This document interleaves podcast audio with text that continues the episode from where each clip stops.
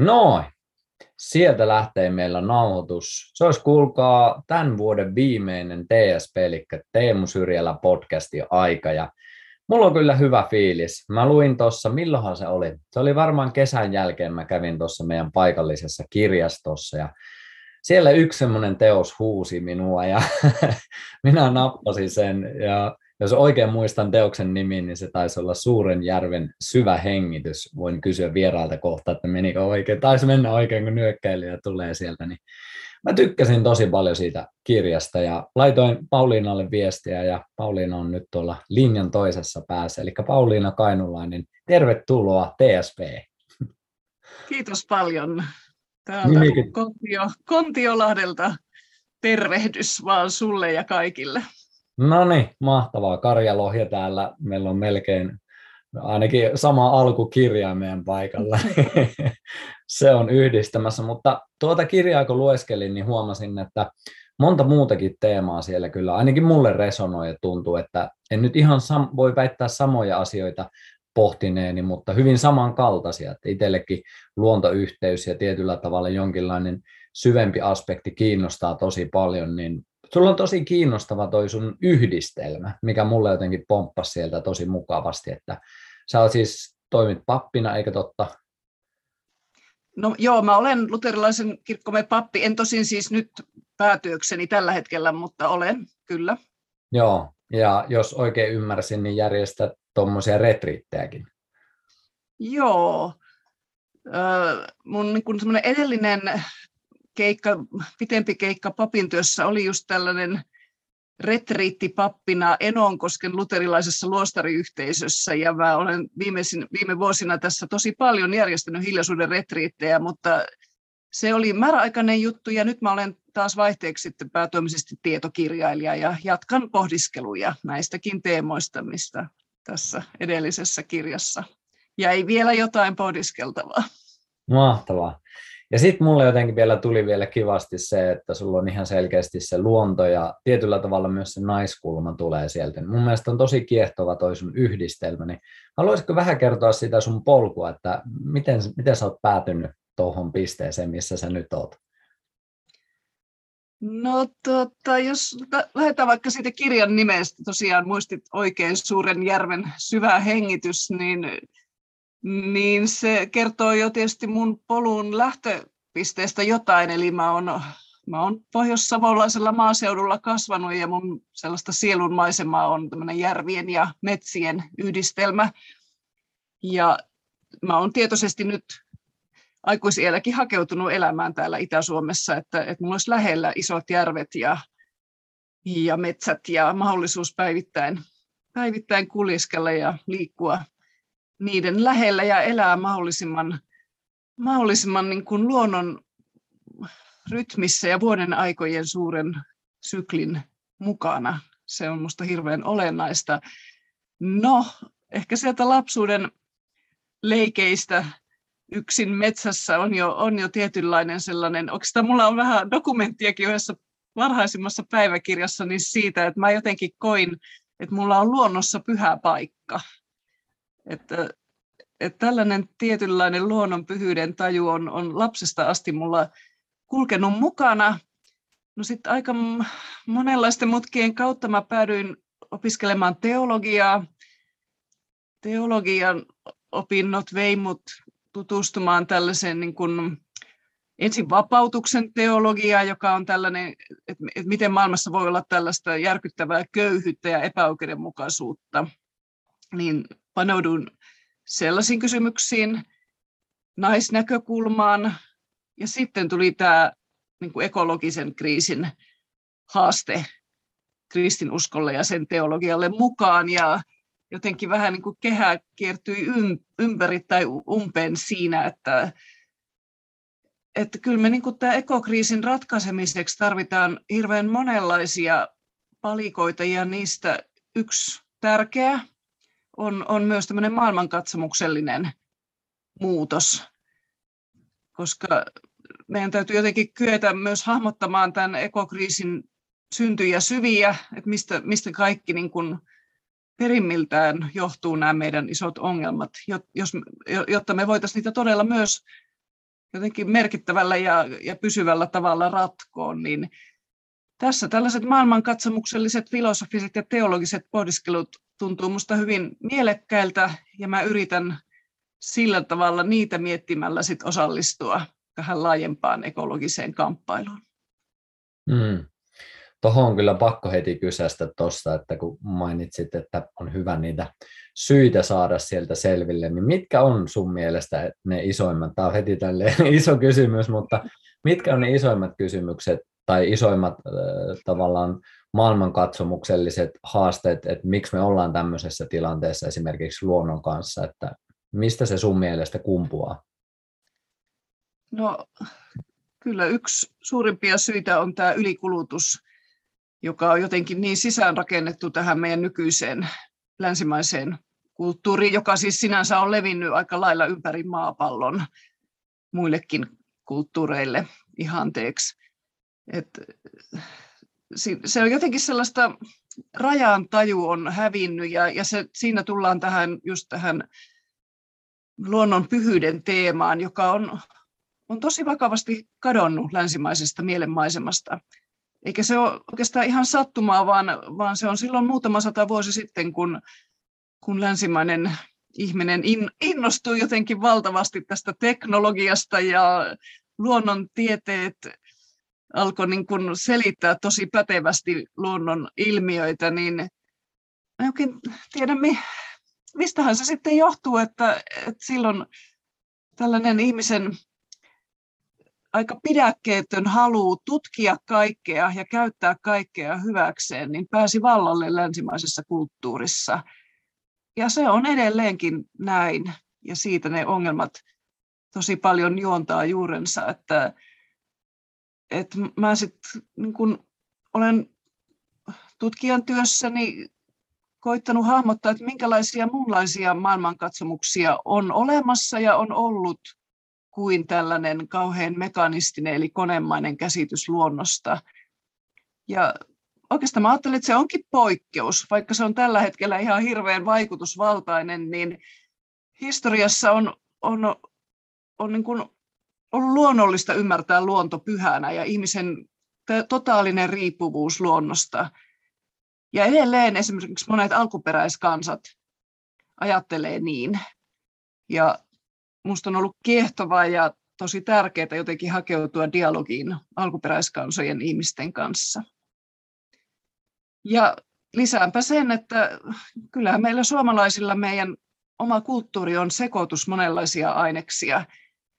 Ja yksi niistä on meidän oma vanha ajattelutapa, tämä suomalaisugrilainen tai jopa sitä kauemmaksi johonkin metsästä ja keräilijäkulttuureihin juontuvat tavat olla luonnossa ja luonnon kanssa ja osana luontoa. Sieltäkin minun mielestä löytyy ihan älyttömän ajankohtaisia ja tärkeitä painotuksia ihan meidän omastakin, omankin kulttuurin syväjuonteista. Mm. Toi on kyllä semmoinen kiehtova, jos miettii meitä kansanakin, niin sitten kuitenkin meillä on edelleen paljon semmoisia mahdollisuuksia, että meillä on luontoa ja sitten kuitenkin jos miettii omankin lapsuutta, mä oon siis Kuusamosta kotoisin, niin siellä metikoissahan sitä on menty ja hyvin vahvasti saanut sen mielimaiseman ja kuvan, että vanhemmat poimii siellä marjoja ja käydään kalalla sun muuta, niin tuntuu, että ehkä jopa tässä niin mun aikana, mun tai siis tässä mä itse siis 40 täytän tuossa helmikuussa, niin tuntuu, että jo tässä ajassa on tosi paljon muuttunut se, että mihin keskitytään ja jotenkin mm. se, että miettii, että kuinka moni edes käy enää siellä luonnossa. Ehkä nyt tämä korona-aika sun muut on lisännyt sitä, mutta se on vaan kiehtovaa jotenkin tarkastella sitä, että miten nopeasti asiat voi muuttua ja mennä eri mm. suuntaan. Se on kyllä totta. Tässä meidän ajassa vielä tämä tosi voimakas teknologisoituminen, joka toisaalta tarjoaa ihan hyviä mahdollisuuksia kommunikoida Niin kuin tämä. niin, niin kuin tämä hetkinen keskustelumme, mutta toisaalta se on niin iso muutos meidän aivan nenän edessä, että sitä on vaikea ehkä välillä hahmottaakaan, miten paljon se esimerkiksi muuttaa meidän luontosuhdetta taas. Vaikka lasten ja nuorten, jos sun lapsuus oli, oli vielä sitä, että aika vapaasti metsissä ja rannoilla kir- kirmailit, niin minun oli myös. ja musta se oli ihan tosi huippu, huippulapsuus siinä mielessä. Ja, ja ennen, ennen sitä isoa muutosta, mitä, mitä nämä teknologiat on meidän arkeen tuonut. Että, hmm, mä oon pohdiskellut tämmöistä luonnosta vieraantumisen askeleita jo pitkältä ajalta meidän kulttuurissa. Oikeastaan mä oon käyttänyt myös sellaista käsitettä kuin mielen kolonisaatio. Eli, eli meidän suomalaistenkin mieli on niin kuin osittain vallattu, eikä me oikein edes hahmoteta, mitä on tapahtunut, mitä me on menetetty jostain, jostain luontoyhteydestä, joka on, on ollut. En, en siis väitä, että olisi ollut joku kultainen aika, jolloin kaikki olisi ollut hienosti, mutta kuitenkin ajattelen, että sellainen jotenkin perustavampi ymmärrys meidän yhteenkuuluvuudesta luonnon kanssa on, on joskus ollut, ollut meidän suomalais-ugrilaista todellisuutta ja, ja monet kulttuuriset muutokset on, on sit vaikuttanut siihen, että meissä on vähän sellainen kuilu sisällä avautunut, että et me on menetetty siitä jotain ja, ja me oirehditaan sitä. Ja sanoisin, että kyllä myös tämä, tämä tosi raju teknologisoituminen pahimmillaan voi olla mielenkolonisaatiota, koska, koska siinähän niin kuin, siis monet isot teknologian jätit, niiden tehtävä on tuottaa asioita, jotka koukuttaa meidän huomion, meidän mielen ja meidän ajankäytön. Tämä on minusta pohtimisen arvoinen juttu, vaikka en haluaisi olla kauhean mustavalkoinen, mutta silti minusta se olisi ihan jo meidän luontosuhteen kannaltakin tärkeä pohdittava.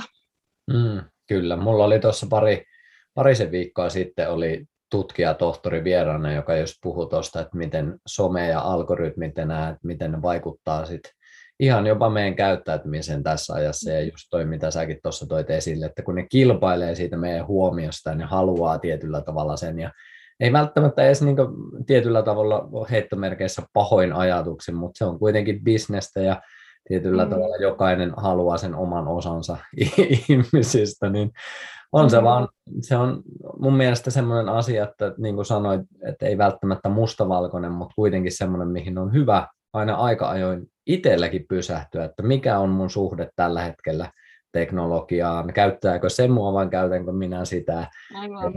Sitä on hyvä pysähtyä sen äärellä.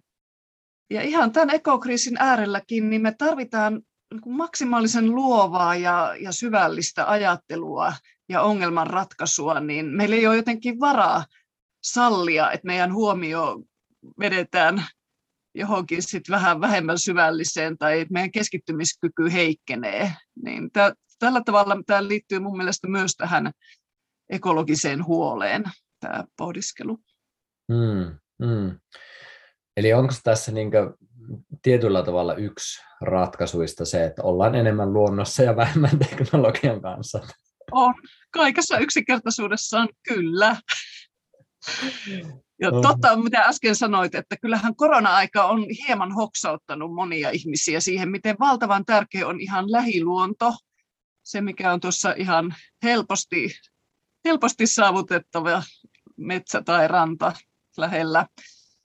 Mutta tietysti myös siis koko ajan käydään aika vaikeatakin keskustelua, miten Suomen metsiä kohdellaan. Että, et, et kyllähän siinä semmoinen hirveän mekanistinenkin ajattelu on valtavirtaa, että, että metsiä on pakko hakata ja, ja ei, ei ole muuta vaihtoehtoa kuin avohakku. Tällaisia argumentteja paljon käytetään, mutta ai mun mielestä olisi tosi paljon perusteluita jotenkin kohtuullistaa sitä, miten me suomalaiset meidän tosi kallisarvoisia metsiä kohdellaan.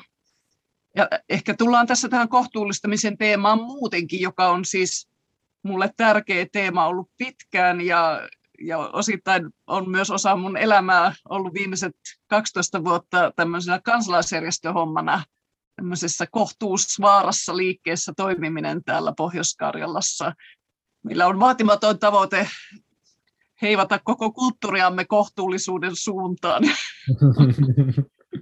no, mutta se on ollut antoisaa myös se, se yhteinen ponnistelu siihen suuntaan. Ihan mahtavaa. Kuulostaa hyvältä ja tavoittelemisen arvoiselta suunnalta. Ehdottomasti. Miten toi jotenkin itse ainakin huomaa sen, että, että monesti jos mennään vaikka tuommoiseen kohtuullistamiseen ja ää, ehkä moni saattaa kuulla sen omassa päässään semmoisena ajatuksena, että nyt minulla pitää luopua, nyt minulla mm. jotenkin pitää luopua kaikesta tästä saadusta, ta, saaduista eduista, mutta ainakin itse jotenkin fiilistelen, että aina se ei mene niinkään, että monesti se, että kun luopuu, voi tuoda tilalle jotain sellaista, mitä ei välttämättä tässä hetkessä huomaakaan sitten. Mm.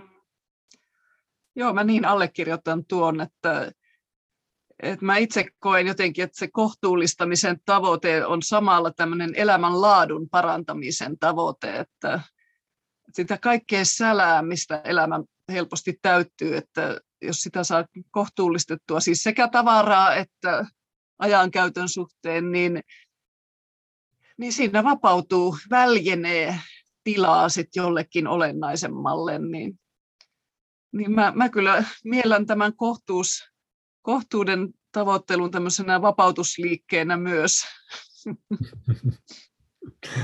Se kuulostaa hyvältä liikkeeltä. Miten sä näet sitten, että, että liittyykö jollain tavalla toi henkisyysaspekti just tuohon kohtuullistamiseen myös? Mm. No kyllähän se liittyy, että et, et, mua niin kuin teologina ja, ja pappina ja, ja ihmisenä yleensä mua kiinnostaa mietiskelyperinteet ja niiden pitkäaikainen viisaus siitä, miten ihmisen mieli toimii. Ja, ja mä olen tietysti erityisesti tutustunut kristinuskon mietiskelevän rukouksen perinteeseen, joka, joka on myös merkittävää, vaikka sitä ei ole oikein tunnistettu kirkoissa pitkään aikaan. Siitäkin mä tässä mainitussa kirjassani koitan jotenkin esitellä sitä yleistajuisesti, koska mä olen itse löytänyt siitä hirveän inspiroivia juttuja ja, ja toisaalta on niin, että tällaisessa niin kuin syvän hengellisyyden, eli tällaisten hiljaisen rukouksen tai mietiskelyn perinteissä, niin maailman eri hengelliset perinteet tulee kyllä tosi lähelle toisiaan. On yhteisiä menetelmiä, kuten esimerkiksi tämä irti päästämisen harjoittaminen niin kuin omassa mielessään, tuttu, tuttu mindfulnessista ja muista, muistakin jutuista, että, että ihminen jotenkin ei samastu tunteisiinsa, vaan tarkkailee niitä levollisesti ja, ja sitten päästää niistä irti. Ja, ja pystyy ehkä saamaan silleen pikkuhiljaa kosketuksen aina siihen, siihen jotenkin sisimpään keskukseensa ja sen tyyneyteen ja, ja siitä käsin sit pystyisi toimimaan mielekkäämmin kuin, kuin semmoista nopealla reagoinnilla aina joka asiaan. Että, tämä irti päästämisen eleen harjoittaminen on mietiskelyn perusjuttuja. Ja samalla siinä tullaan siis siihen kulutuksen juurisyihin mun mielestä. Tämä oli mulle yksi, yksi semmoinen oivallus, kun mä tuota kirjaani kirjoitin, että hyvänä aika, tästähän tullaan siihen, että jos ajatellaan, että miksi me kulutetaan välillä ihan hillittömästi, niin se voi liittyä vertailun tarpeeseen, jota mainonta mainonta jotenkin hyvin hyödyntää, tai mukavuuden haluun, että ei, ei tee mieli luopua jostain, jostain, vaikka tietää, että se tekisi hyvää, mutta ei vaan saa aikaiseksi, tai pelkoon. Ihan siis ehkä perimmäiseen tämmöiseen katoavaisuuden tajuun ja kuoleman pelkoonkin voi liittyä se, että koittaa täyttää elämänsä sit kulutuksella ja jotenkin turvallisuutta varmistella. Eli, eli jos näistä tämmöisistä tarpeista voisi harjoittautua päästämään irti ja tavoitella sellaista sisäisen vapauden tilaa, niin silloin myös semmoinen pakonomainen kuluttamisen tarve häipyy. Mm. Upeasti sanotettu kyllä. Ja toi on mulle ainakin silleen yllättävää, että jos miettii vaikka tuommoisia mietiskelyharjoituksia ja meditaatioita sun muuta, niin yleensä se mielikuva itselläkin on mennyt ehkä, että ne on enemmän just tuolta idästä päin. Ja, mutta jos mä oikein kuulin, että niin ilmeisesti ihan kristillisessäkin viisausperinteessä on näitä pysähtymis- ja hiljentymisharjoituksia, mutta ne ei ehkä tule niin näkyväksi kuitenkaan. Mistähän se johtuu? No joo, siis ensinnäkin näin on, että niitä on aina ollut, mutta ne on vähän marginaalissa kulkenut pitkään. Sille on hirveän monta historiallista syytä, mutta osittain se liittyy myös siihen, että tämä, tämä niin kuin vaikka protestanttinen kirkkokunta, perhe on, on aika lailla omaksunut tämän läntisen, läntisen mielenmaiseman, jossa, jossa ei oikein tunnisteta tätä syvyysulottuvuutta ja, ja sitä, että on, on tämmöinen syvän hengellisyyden pohjavirta.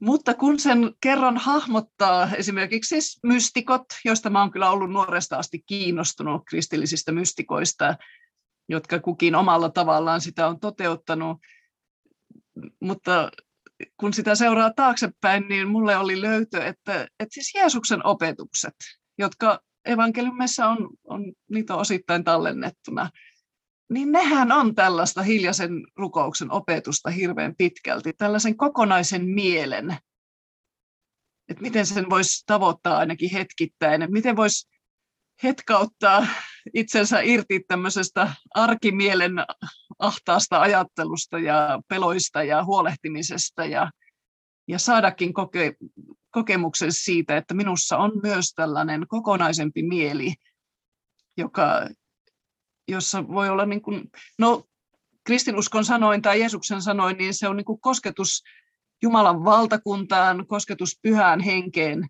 ihmisen sisällä, jolloin se on Jumalan valtakunta on hänen monissa vertauksissaan tämmöinen äärimmäisen ilon ja, ja tyyneyden ja voiman ja runsauden vertauskuva. Eli jos lukeekin niin kuin Jeesuksen opetuksia tästä näkökulmasta, niin osa niistä avautuu ihan uudella ja tosi niin kuin mun mielestä mielekkäällä ja loogisellakin tavalla. Hmm. Hän, hän opetti kokonaisemman mielen tavoittelua ja sisäisen rauhan ja vapauden saavuttamista. Että ne on se aarre ja se helmi, jota, jota muissakin viisausperinteissä haetaan, mutta myös tässä. Mm. Tämä on kyllä aika, aika huikeaa, jos miettii ihan sitä, että miten äh, taas heittomerkeissä meditaatiota sun muita on myyty meille länsimaalaisille monesti, niin sehän tulee just sillä, että rauhallisempi mieli ja saat niin autuutta ja saat mielihyvää. Että se tietyllä tavalla hyvin samoja termejä, mitä tuossakin sanoit, että, että se on jotenkin mm. ainakin itse tosi kiehtovaa, että miten jotkut samat asiat näyttäytyy niin monessa eri kulttuurissa. Niillä on ehkä pikku eri vivahteita, pikkusen eri mm. nimikkeitä, mutta sitten se ydin on monesti tosi samankaltaista. Se on, se on tosi kiehtovaa. Munkin mielestä se on kiehtovaa ja se on myös silleen tärkeää, että kyllähän ihmiskunta tarvii jotenkin niin kuin ymmärtää toinen toistaan ja yhdistää voimansa pitääksemme parempaa huolta luonnosta ja toisistamme tulevina kovina aikoina. Ja jo nyt tietysti koetaan yhtä ja toista aika, aika kovaa. Että, et, et, joo, mä, mä itse on, on jo silloin nuoresta asti, kun mä olen tutustunut kristillisiinkin mystikoihin ja joihinkin tällaisiin eläviin kristillisiin yhteisöihin, joissa eletään tälleen luostarimaisesti, niin, niin mua on puhutellut se ajatus, että, että tämmöinen hengellisyys tai henkisyys tai vaikkapa mietiskelyn harjoittaminen, niin sen ei tule olla tällaista söpöilyä ja tunnelmointia ja, ja feel good hommaa, vaan, vaan siinä myös ihminen johdatetaan toimintaan, hyvin konkreettiseen toimintaan vaikkapa oikeudenmukaisuuden puolesta. Että nämä kuuluu yhteen ja, ja tämä, on, tämä on muissakin uskonnoissa samoin, mutta, mutta se muistuttaa meitä myös täällä, täällä länsimaissa, että, että hengellisyyttäkään ei pidä jotenkin kesyttää siitä sen tämmöistä tämmöistä taistelevaa puolta sitten, elämän puolesta taistelevaa puolta. Mm. Et jollain tavalla, että siitä ei tule pakokeino tästä niin. realiteetista ja tästä hetkestä, että aina mennään jonnekin, missä on hyvä olla, mutta sitten tullaan tänne, missä ei ole hyvä olla, vai enemmänkin sitä, että mitä oivalluksia mä saan tässä tilassa, mikä on mun tehtäväni, paikkani tässä maapallolla ja sitten toteuttaa mm. tässä arkisessa elämässä. Niin. Aivan. Aivan. Kyllä, että se antaa, niin kuin, se antaa suunnan ja voiman sitten, sitten sille oma, omalle elämälle ja, ja sen oman sielun tehtävän toteuttamiseen. Hmm. ainakin oma fiilis on se, että tässä ajassa, mm, jos sille isoa kuvaa miettii, niin ehkä saa olla eri mieltäkin, mutta jotenkin itse näen ehkä sen silleen, että, että tässä viime vuosikymmeninä ehkä just joku tietyt uskonnot on ehkä ihmisiä alkanut vieraannuttamaan jollain tavalla ja sitten on ehkä otettu, onko se sitten materiaa tai onko se sitten, on tiede on ehkä korvannut tai ottanut osittain sitä paikkansa. Mutta jotenkin tuntuu, että jos näin on käynyt, niin se ehkä jättää tietyllä tavalla semmoisen tyhjiön kuitenkin sinne sisälle, että ei ole välttämättä semmoista henkistä kontaktia sitten, vaikka ehkä se niin ihmisen tarve on siellä kuitenkin olemassa, että on myös se kokemus, että on yhteys johonkin suurempaan. Mä käytän itse nimikettä luontoon, että se on mulle se yhteys suurempaan, että se on se termistö, mikä mulle toimii, mutta uskoisin, että hyvin samoilla aalloilla kuitenkin tota, uskoakseni mennään, mutta en tiedä, tässä ei ollut oikeastaan kysymystä, pohdintaa enemmänkin vaan. Että. Joo, ja ihan hirveän tärkeää pohdintaa, koska just, jos, jos elämästä puuttuu se syvyys, ulottuvuus ja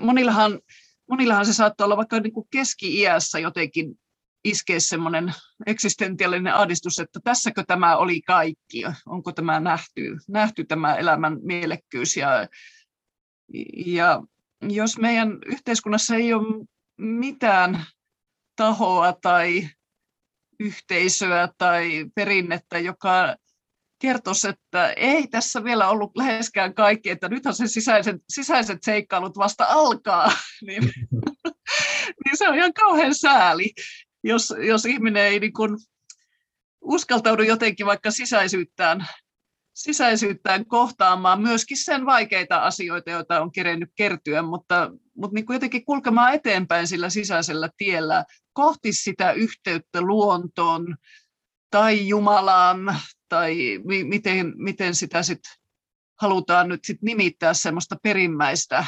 todellisuutta ja mielekkyyden lähdettä, niin joo, joo. Mä, mä jotenkin, mä oon pohdiskellut tuossa kirjassakin sitä tällaista siirtymän, siirtymän vaihetta, jonka on jotenkin omassa elämässä kokenut, että, että sellaisen niin kuin nuoruuden ja varhaisen aikuisuuden tavoitteet, että hommaanpa itselleni nyt ammattipätevyyden ja, ja per, perhettä ja muuta, niin se on ihan kauhean tärkeä vaihe, mutta jossain vaiheessa mullekin tuli sit sellainen, selkeästi sellainen pysäys, että, että eihän tämmöinen esimerkiksi niin kuin jotenkin uralla eteneminen tai, tai yleneminen, niin se ei niin kuin kiehdo mua yhtään.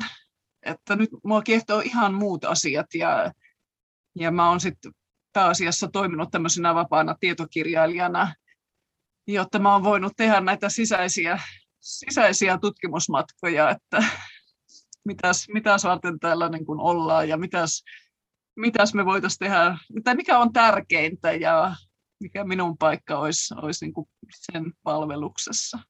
Hmm. Se kuulostaa hyvältä, hyvältä suunnalta kyllä. Miten sitten, niin kuin, jos mä palaan vielä tuohon, että että jos me ajatellaan, että on paljon ihmisiä, joilla ei ole välttämättä sitä kontaktipintaa tai välttämättä edes oikein tietoa siitä, että miten sitä yhteyttä voisi alkaa vaalimaan, niin miten sä itse suosittelet, että jos ei, ole, ei kuulu vaikka sanotaan mihinkään uskontoon tai ei ole semmoista yhteisöä tai ei ole semmoista kokemusta, että on, on mitään edes suurempaa, niin, ja silti ehkä kokee jollain tavalla, että jotain uupuu, niin miten sitä voi hahmottaa tai miten sitä voi alkaa tutkimaan sun mielestä? Se on hyvä, hyvä kysymys. Mun ensimmäinen ajatus on, että, että en, ensimmäinen askel on lähde luontoon.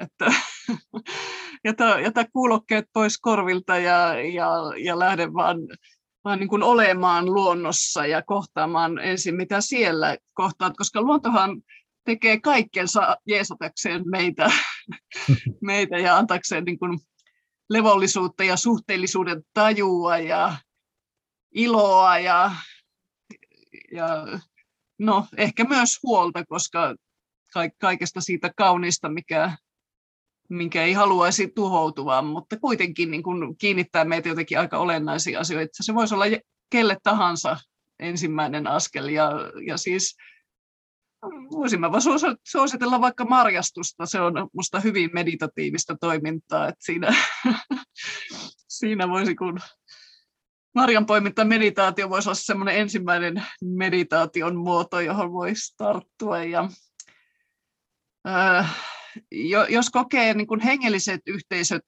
tai henkiset yhteisöt itselleen vieraaksi, niin, niin voisiko kansalaisjärjestöpuolelta löytyä sellaista yhteisöä, jos olisi ihmisiä, jotka kyselee samoja kysymyksiä kuin, kuin sinä ja, ja joiden kanssa voisi jakaa vaikka, vaikkapa ympäristöahdistusta ja voisi vois luovasti porukalla miettiä, että, että mitä tehdään asioiden muuttamiseksi. Mulle se ainakin ollut tärkeää tässä viimeiset, no pitempäänkin kuin viimeiset 12 vuotta. Meillä oli täällä, täällä tällaista kaivos, kaivosvastaista toimintaa, joka aktivoi mut niin kuin nuoruuden jälkeen uudestaan sitten, sitten tähän kansalaisjärjestöelämään ja se, se on tuonut paljon mielekkyyttä elämään. Ja tietysti mä rohkaisen myös tutustumaan niin kuin henkisiin ja hengellisiin perinteisiin, että, että jospa sieltä löytyisi jotain puhuttelevaa, että ne, niitä ei meidän valtakulttuurissa, sitä tietoa ei oikein aina pidetä kauhean jotenkin tärkeänä tai olennaisena tietona, mitä, mitä nämä traditiot kantaa ihmisestä ja ihmisen hyvästä elämästä, mutta ja tietenkin traditio virtaan aina kaikenlaista sälääkin mukaan lähtee ja ne voi, voi tulla esteeksi ihmiselle saada kiinni siitä, että mikä se vanha viisaus ja mielekkyys jossain traditiossa on, mutta, mutta sanoisin, että voi olla vaivan arvoista koittaa saada kiinni siitä, että mikä se viisas ydin siellä on. Mm. Upea vastaus kyllä ja tiivisti tuossa ensimmäisessä kohdassa hyvin pitkälti mun koko työn ytimen, mikä on, että me pihalle. Kiva, kun aloitit siitä, mutta oli myös jotenkin tosi, ainakin mitä itselle tuosta nousee, on just se, että tietyllä tavalla pysyä avoimena, kysyä kysymyksiä ja just sitten sitä kautta ehkä voi löytyäkin niitä erilaisia sekä paikkoja, mutta myös niitä ihmisiä, kenen kanssa niitä voi pallotella. Sitten jos on jotenkin lukinnut kaiken, että tämä on nyt tässä ja minä en halua edes kysyä kysymyksiä, niin sitten jotenkin vaikea tuntua, että ne välttämättä lähtisi avautumaan. Mutta heti kun on vähäkään edes kiinnostusta, avoimuutta, niin mä koen, että sekin voi olla aika iso tekijä siinä, että voi tulla sit, sitä kautta jopa uusia kysymyksiä ja uusia ihmisiä, kenen kanssa niitä kysymyksiä voi pohtia. Varmaan tuleekin, että että jos yhtään tunnistaa itsessään sellaista kaipausta johonkin tällaiseen suuntaan, niin, niin se on arvokasta ja kannattaa kuunnella sitä kaipaustaan. Että siellä voi, voi avautua sellaista elämän, elämän rikkautta, jota ei, ei voi rahassa mitata. Mm, ihan mahtavaa.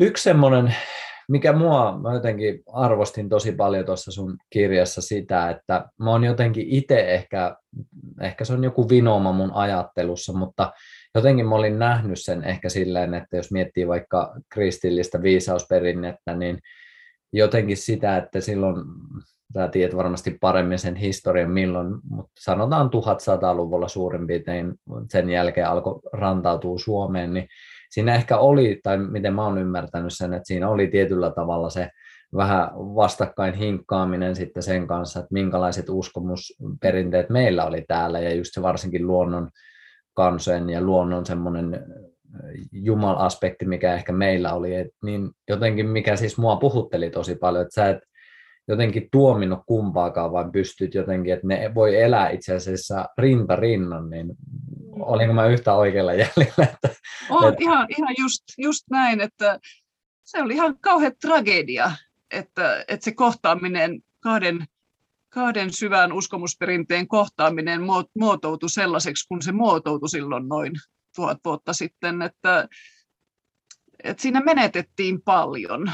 Ja, ja mä, niin kuin, sitä voisi havainnollistaa vähän sillä, että miten olisi voinut ehkä käydä toisinkin, että miten Brittein saarille, Kelttien maille tuli kristinuskon edustajia tuomaan kristinuskon sanomaa.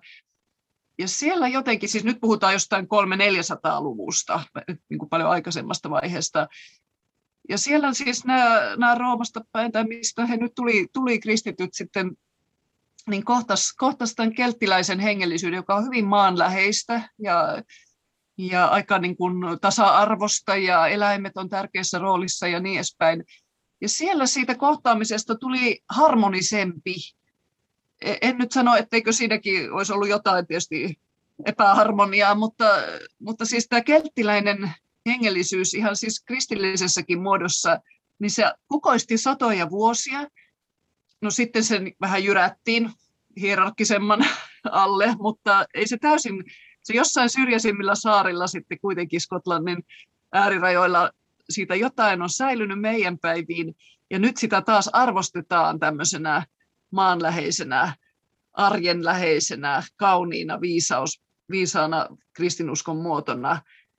Ja mä oon niin kuin jotenkin hakenut sieltä peiliä sille, että miten, siis Suomessa ei käynyt näin, vaan, vaan kristinuskon saarnamiehet halusi, että pyhät puut ja lehdot tuhotaan, että, että tämä on nyt vääränlaista pakanallisuutta ja että ei tämmöistä, mutta tosin suomalaiset pisti hanttiin kyllä aika pitkään, että, että ei tahtonut löytyä niitä, jotka olisi suostunut pyhiä puita kaatamaan, mutta kyllähän siinä sitten loppupelissä vuosisatojen mittaan hirveän paljon menetettiin sellaista, joka olisi ollut, ollut elämää puolustavaa ja viisasta, joten kun minussa on kuitenkin sit elänyt lapsesta asti tämä tietynlainen luonnon pyhyyden taju ja, ja, ja, ja sanoisiko luontohengellisyys, ja sitten myös jo aika, aika lapsesta asti on myös niin kuin aika henkilökohtaisesti pohtinut kristinuskon merkitystä itselleni. Eikä ne ole koskaan minussa ollut ristiriidassa. Niin mä oon nyt sitten näissä viimeisimmissä kirjoissa koittanut tietoisesti jotenkin pohtia, että no tarvisiko niiden olla hirveästi ristiriidassa vai voisiko 2000-luvulla jotenkin ottaa uusiksi tämän mm. kohtaamisen niin, että nämä kaksi sinänsä hieman eri, erityyppistä, niin kuin syvärakenteeltaan vähän erilaista viisausperinnettä, niin että ne voisi jotenkin kulkea rinnan ja, ja vahvistaa parhaita puolia toisissaan. Tä, tämmöinen pieni projekti tässä menossa. Mun mielestä äärimmäisen tarpeellinen ja hyvä, hyvä uudistus kyllä tähän 2000-luvulle. Jotenkin ainakin itselle siitä tulee semmoinen mielikuva, että olisiko se just sit sellainen fuusio, että, että siinä just itse asiassa tuodaan sitä niin elämän arvostusta, että ei nähdäkään enää niin, ja tietyllä tavalla myös se erillisyys, että ei enää ollakaan niin erillisiä, että on me ihmiset ja sitten on tuolla toi luonto, vaan että onkin, että hei, että tämähän on meitä kaikkea, että nyt jos miettii meitä ihmisiäkin, niin meissähän asuu bakteereita, on viruksia, on erilaisia eliöitä, mitä meissäkin asuu. Ja sitten kun me mm. mennään tuonne luontoon, niin mehän hengitellään puiden eteerisiä öljyjä siellä ja siellä on sienirihmastoa ja se on niin koko ajan sitä niin jatkuvaa yhteispeliä itse asiassa. Mm. Ja olisiko se jonkinlainen tuommoinen elämän arvostamisen kehä, mikä se voisi 2000-luvulla olla, jos noin kaksi kulkee käsi kädessä? Joo, kuulostaa ihan hienolta mielikuvalta. Joo, niin kuin kristinuskon pitkän historian näkökulmastahan tämä tarkoittaa sitä, että kaikenlaista semmoista taakkaa voi niin kuin karistella harteiltaan. Sellaista, mikä on tullut, kun, kun esimerkiksi meillähän tämä, tämä uskonperintö, no on se tullut myös idän kautta, mutta tämä läntinen kristinusko on tullut niin kuin Kreikan ja Rooman ja Saksan kautta, niin joka kulttuurista on tämmöisiä filosofisia tulkintalinssejä tullut mukaan, jotka on niissä varmasti ollut hyviäkin puolia, mutta niin kuin esimerkiksi luontosuhteen kannalta niin ne on, ne on vääristänyt ja etäännyttänyt verrattuna vaikka siihen autiomaan kansojen traditioon, josta Jeesus itse niin kuin ponnistaa. Hän siellä kuljeskeli, kuljeskeli aikuisikänsä sitten Palestinan kukkuloilla ja, ja se hänen kielenkäytöstään ja vertauksistaan kuuluu. Eli siis, että, että on niin kuin ihan oikeutettua karistaa sellaista, mikä ei ole ydintä. Ja sitten kun tullaan sinne ytimeen, niin mä näen siinä ihan tosi paljon yhteistä tämän vanhan kotoperäisen suomalais-ugrilaisen maailman ymmärryksen kanssa. Et, et, joo, joo, tuo kehän ajatus on jo sinänsä kauhean kiehtova, että, kehä, kehähän on jotain sellaista, missä, missä jos esimerkiksi ihmiset on kehässä, niin he on niin kuin silmät samalla tasolla ja he, heillä niin kuin on tasaveroinen yhteys, mutta vähän niin kuin alkuperäiskansatkin kehä on ihan äärimmäisen keskeinen muoto ja, ja, si, ja se myös, se myös niin kuin kaiken olevan kattaa sitten mm. siihen samaan piiriin. Mm, kyllä. Joo, ja yksi semmoinen ajatus, mitä itse just fiilistelin kanssa, että just tuossa aiemmin, kun puhuit esimerkiksi siitä meidän metsistä ja puista, ja sitten, että miten se helposti on ehkä pelkästään se talouspulma siinä, niin miten hienoa olisi se, että saataisiin vaikka rinki, missä olisi justiinsa eri alojen edustajia, että saataisiin siitä kokonainen keskustelu, että olisi tietyllä tavalla se hengellisyyden edustaja, sitten voisi totta kai se talouden tyyppikin pitää olla siellä, että se olisi kokonainen, mutta just se, että ei pelkästään niin yhden alan ihminen, vaan just silleen alkuperäiskansa viisaudellisesti, että koko se viisaus, mikä meissä ihmisissä on, niin istuu sen äärelle ja kuunnellaan toisia ja mietitään, että olisiko siinä jotain. Ne voisi olla aika päräyttäviä rinkejä. Kyllä, kyllä, mutta jotain sellaista kuule tapahtuu tällä hetkellä, että tuolla Etelä-Suomessa tämmöiset kohtuushenkiset ihmiset on, on jo pari vuotta toteuttanut tämmöisiä metsädialogeja, joissa on, on siis ainakin niin kuin tämmöisiä kansalaisjärjestöihmisiä ja sitten tällaisia metsätalouden ja metsäteollisuuden ihan korkeitakin tyyppejä tullut tämmöiseen kasvokkaiseen dialogiin. Mm. Että, että tämmöinen piirin tekeminen on jo aluillaan. Ihan mahtavaa. Tosi no. kyllä mahtavaa kuulla. Ja itsekin siis työssä mä teen tuommoisia miesten viikonloppuja, niin se on just aina piirityöskentely, että se mm, tuo sitä tasavertaisuutta myös, että kaikki ollaan samalla viivalla, niin on kyllä kokenut se ihan äärimmäisen tärkeäksi. Että Kyllä, ja jos siinä on vielä nuotio, nuotio keskellä, niin tulehen tuijottelu on yksi tämmöinen myös mietiskely, ikiaikainen mietiskelytapa me, meillekin suomalaisille, mutta onhan se tietysti ollut kaikille maailman kansoille sam- samaan tapaan, niin, niin, niin kehässähän siinäkin sit istutaan nuotion äärellä ja mm. saadaan ehkä kiinni jostakin aika olennaisesta. Kyllä. Sä oot nyt aika hyvin tuonut, että sä oot tuonut niin marjanpoiminnan tulen äärellä oleminen, mitkä tietyllä tavalla on itsestäänselviä asioita, mutta sitten kuitenkin ei me ehkä tehdä niitä niin paljon enää, niin tuleeko vielä jotain tuollaista hyvin meille ominaista, että mitä me ollaan täällä tehty? No yhtä ei ole vielä mainittu. Sauna. Saunominen on tietenkin hyvin kokonaisvaltainen riitti ja, hmm. ja kuvastaa tällaista kokonaisvaltaista käsitystä ihmisestä ja, ja, ja hänen yhteenkuuluvuudestaan elementtien kanssa ja koko kosmoksen. Että, et se, on, se on hirveän tärkeä mulle ja tietysti meille suomalaisille niin, niin monelle. Eikä, eikä sillä ole niin väliä, ollaanko me suomalaiset nyt ensimmäiset, tai, jotka on saunan keksinyt, vaan mutta että meillä se on kuitenkin meidän kulttuurissa säilynyt hirveän arvostettuna, että niin kuin taju, on taju saunan pyhyydestä jollain tavalla elossa säilynyt. Mm. Et saunassa ei saa riidellä tai saunassa ollaan tasaveroisia, niin niin se on hienoa. Kyllä.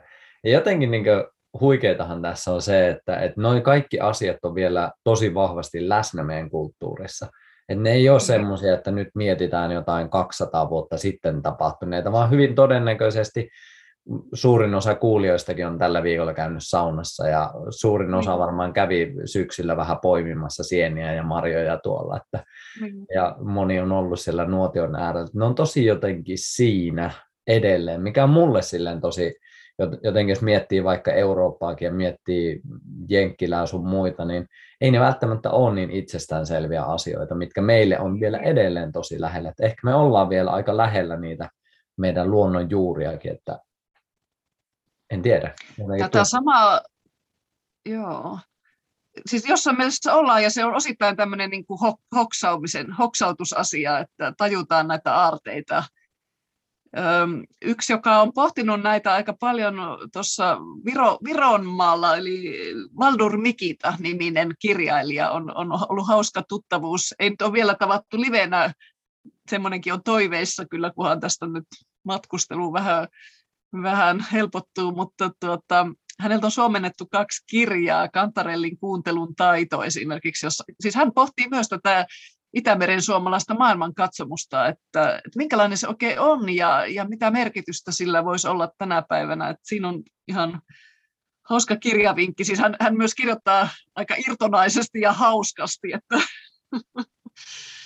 no, Joo. Pitää, pitää ehdottomasti tutustua kyllä. Tuleeko jotain muuta, jos miettii sitä, että esimerkiksi tuosta kristillisestä viisausperinteestä, että vähän me toisaalta kosketettiinkin jo sitä, mutta onko siellä jotain sellaisia, mitkä ehkä tähän aikaan olisi jotenkin hyvä tuoda näkyväksi, että riippumatta siitä tosiaan, että mikä uskomusmaailma itse kellekin on, mutta olisiko siellä jotain sellaista viisautta, jos jotenkin ainakin itse katson tätä hetkeä, niin tosi paljon on, on ihmisillä huolta, on ehkä pelkoa, on ehkä, on ehkä vihaakin aika paljon nähtävissä, että on sitä mm. vastakkainasettelua sun muuta, niin mitä sä poimisit, on se sitten viisausperinteistä tai alkuperäiskansojen viisauksista tai mistä tahansa, niin tähän hetkeen?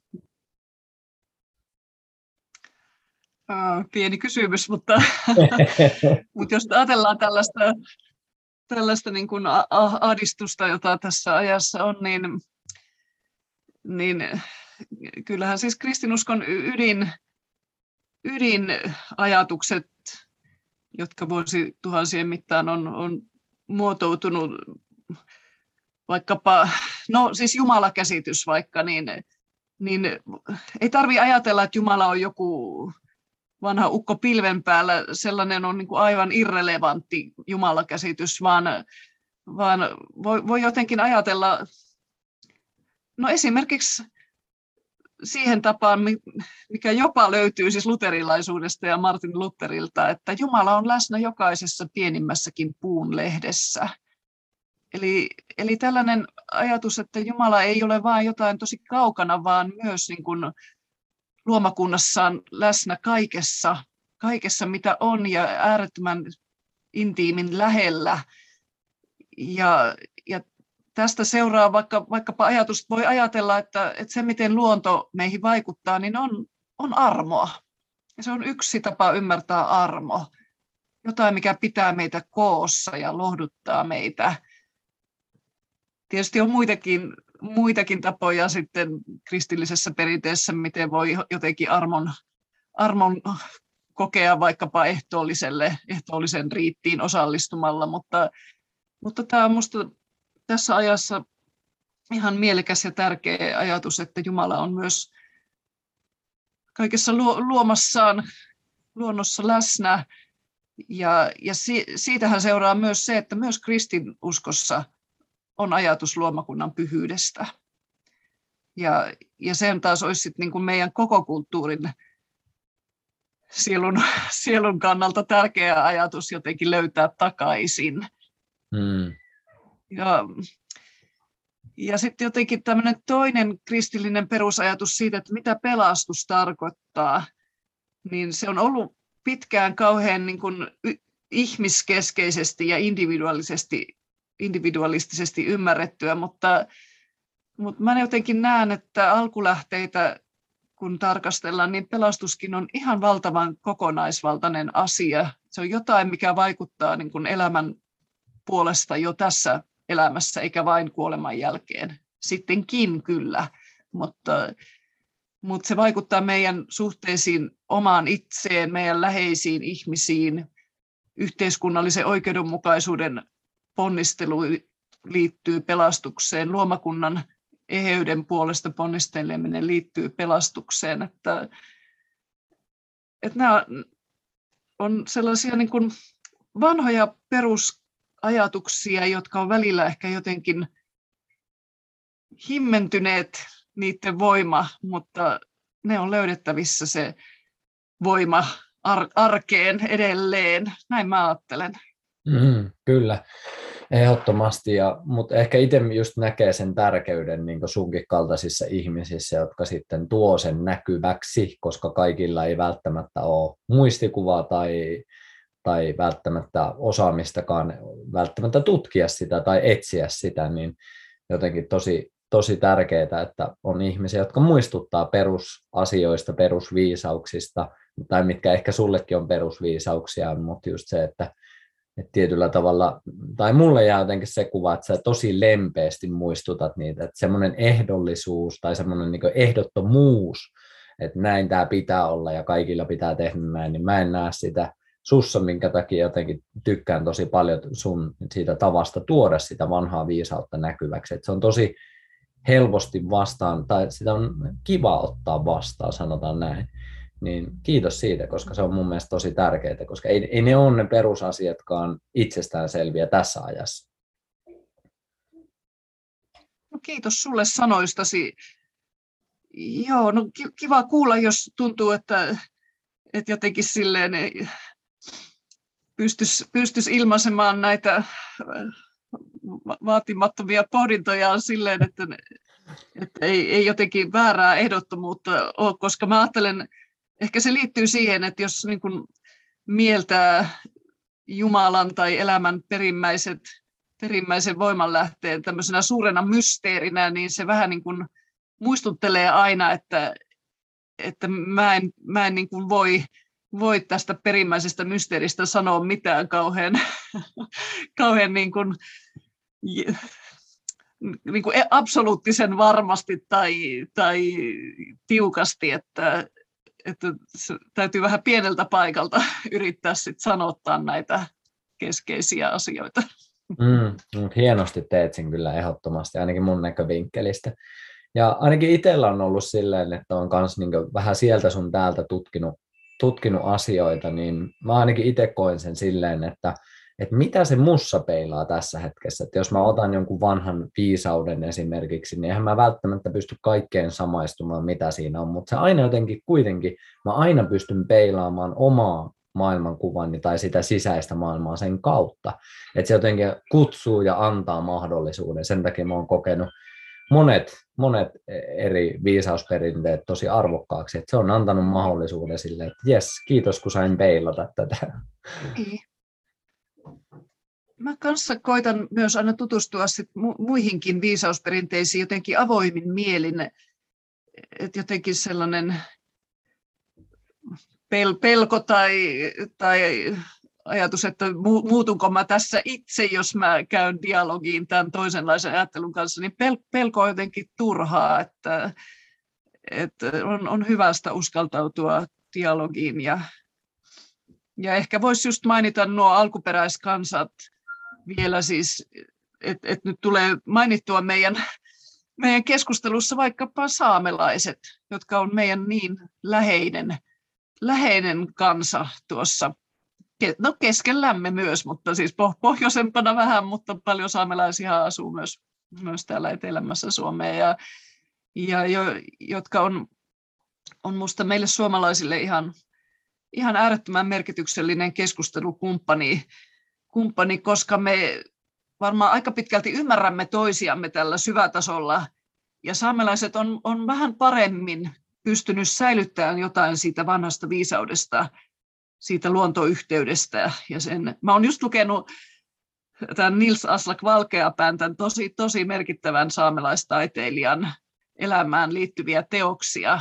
Kirja, kirjastot on niin hienoja paikkoja, mitä siellä voikin tulla vastaan, niin uusia teoksia, jotka liittyy, liittyy häneen. Ja mä olen niin vaikuttunut siitä kauneuden tajusta ja viisaudesta, jota tämän Nils Aslak Valkeapään tuotanto edustaa, että, että se inspiroi mua.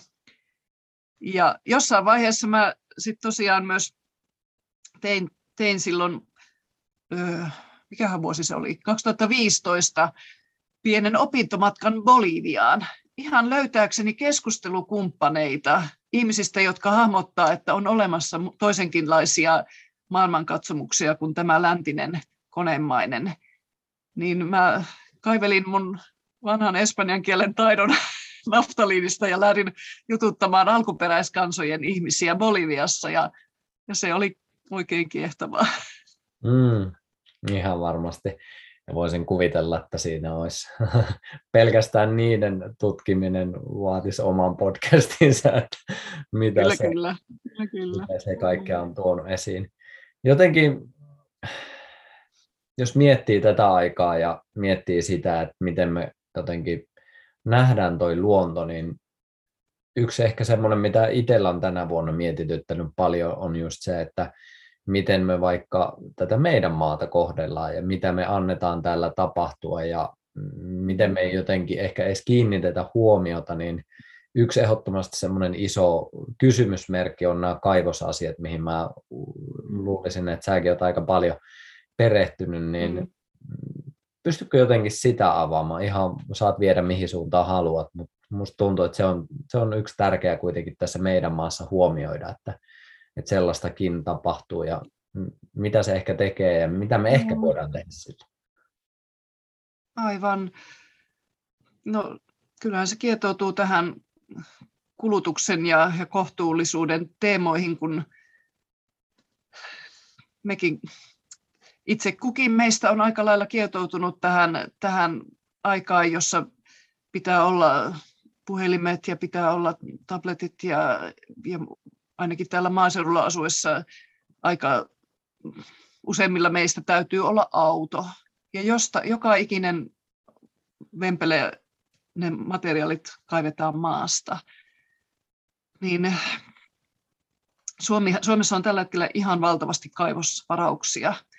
Ja, ja jotenkin meidän, meidän valtionkin linja on ollut tähän asti aika kummallinen, että tänne on oikeastaan houkuteltu ulkomaisia kaivosyhtiöitä, että meillä on hyvät edut, että tulkaa tänne kaivamaan. Että tämä tämmöinen vaaka, jossa toisessa vaakakupissa on, että mistä saataisiin työpaikkoja ympäri Suomeen. No, kaivosteollisuus tarjoaa niitä aina pätkäksi kerrallaan. Ja sitten toisessa vaakakupissa voi olla niin kuin sen paikallisen luonnon tuhoutuminen aika pitkällä perspektiivillä ja paikallisten ihmisten elämissä tragedioita ja toisten elinkeinojen tuhoutumista, vaikka matkailun, niin näiden tasapainottaminen, eli karkeasti sanottu, että työpaikat vastaan luonnon, luonnon hyvinvointi, niin se on ihan, se on tosi kauhea yhtälö. Ja, ja siis molemmilla puolillahan on ihan niin eettisesti periaatteessa ihan hyvät asiat. Kyllä ihmiset työtäkin tarvii, varsinkin, että voisi asua muuallakin kuin pääkaupunkiseudulla, mutta onko se hinta aivan liian kovaa? Niin mun, mun henkilökohtainen tavallaan kannanotto tähän on ollut tämä kohtuuden, kohtuusliikkeessä toimiminen.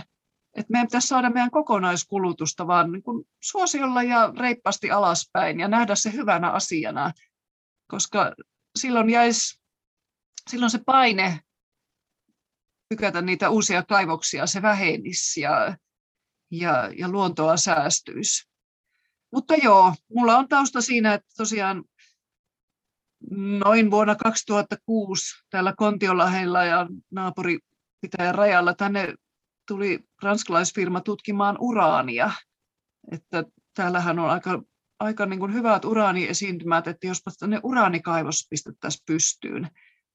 Ja, ja se oli mulle jotenkin liikaa, että, että mä liityin mukaan tällaiseen nopeasti kehkeytyneeseen, aika monipuoliseen kansalaisliikkeeseen ja, ja, ja kamppailimme aikamme ja näytti jo aika huonolta, mutta maailman suhdanteet heilähti ja muutenkin mä kyllä lasken, että osittain myös meidän kansalaisliikkeen sinnikkään työn tuloksena esimerkiksi paikallispoliitikot käänsi kelkkansa uraanikaivosta vastaan.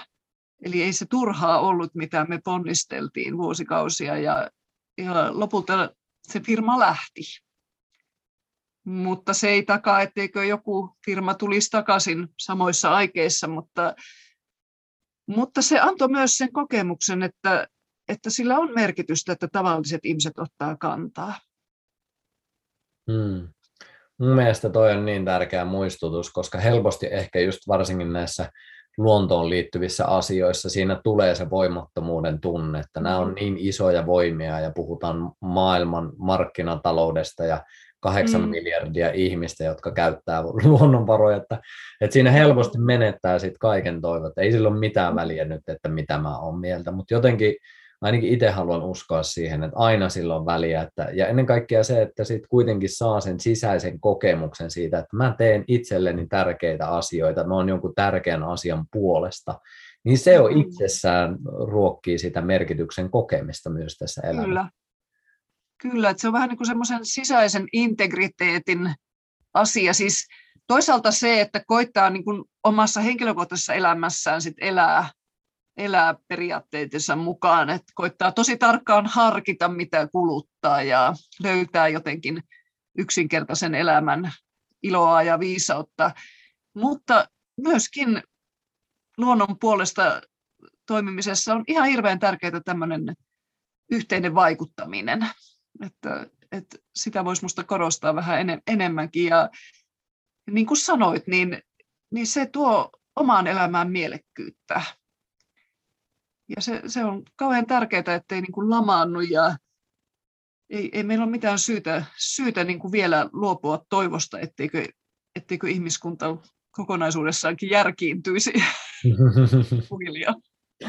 Kyllä, näin minäkin haluan uskoa. Ja jotenkin jos yhteenvetona tätä keskustelua, niin ehkä jotenkin se tulee myös sitä kautta, että, että pysähdytään vähän itsemme äärelle, pysähdytään mm. ehkä vähän suurempien kysymyksenkin äärelle ja mahdollistetaan sen pysähtymisen kautta myös se meissä tulevat oivallukset ja se viisaus, jotka sitten integroidaan siihen omaan arkeen elämiseen ja tehdään se vielä yhdessä mieluiten vielä piirissä. Aivan. Olisiko se siinä? Si- siinäpä se on nyt aika kivaksi kehäksi kiedottu. Ihan Mahtavaa.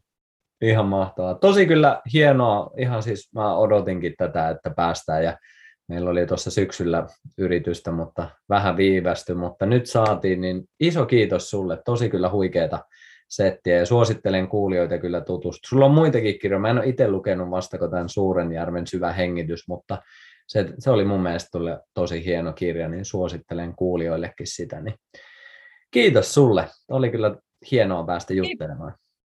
Kiitos sulle. Keskustelu on, on suuri ilo aina, niin jatkakaamme ja ei muuta kuin toivoa ja iloa eteenpäin myös. Ihan mahtavaa. Kiitos niistä. Onko sulla itsellä mitään, mihin sä haluat ihmisiä ohjata muuta kuin tuon kirjan pariin, vai onko se se pääasiallinen juttu?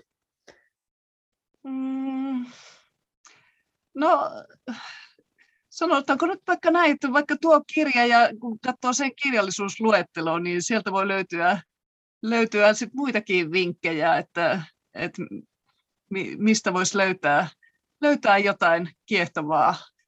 Ainakin, ainakin itse olen löytänyt, niin mulla on siellä semmoinen kommentoitu kirjallisuusluettelo kirjan lopussa, josta, josta löytyy aika monenlaista. Että heitetään vielä tämmöinen vinkki lopuksi. Ihan mahtavaa. Ja kuulijoille tiedoksi mä linkkaan tuon kirjan tuohon vielä kommenttiosioon, niin voit sieltä sitten kurkata sen linkin. Mutta Pauliina, kiitos tästä ja kivaa loppuvuotta ja luotetaan siihen, että me ihmiset tulemme järkimme ja löydämme vielä luonnon kanssa harmoniaa. Niin kiitos kovasti sulle. Kiitos sulle. Hyvä. Moikka. Moi moi.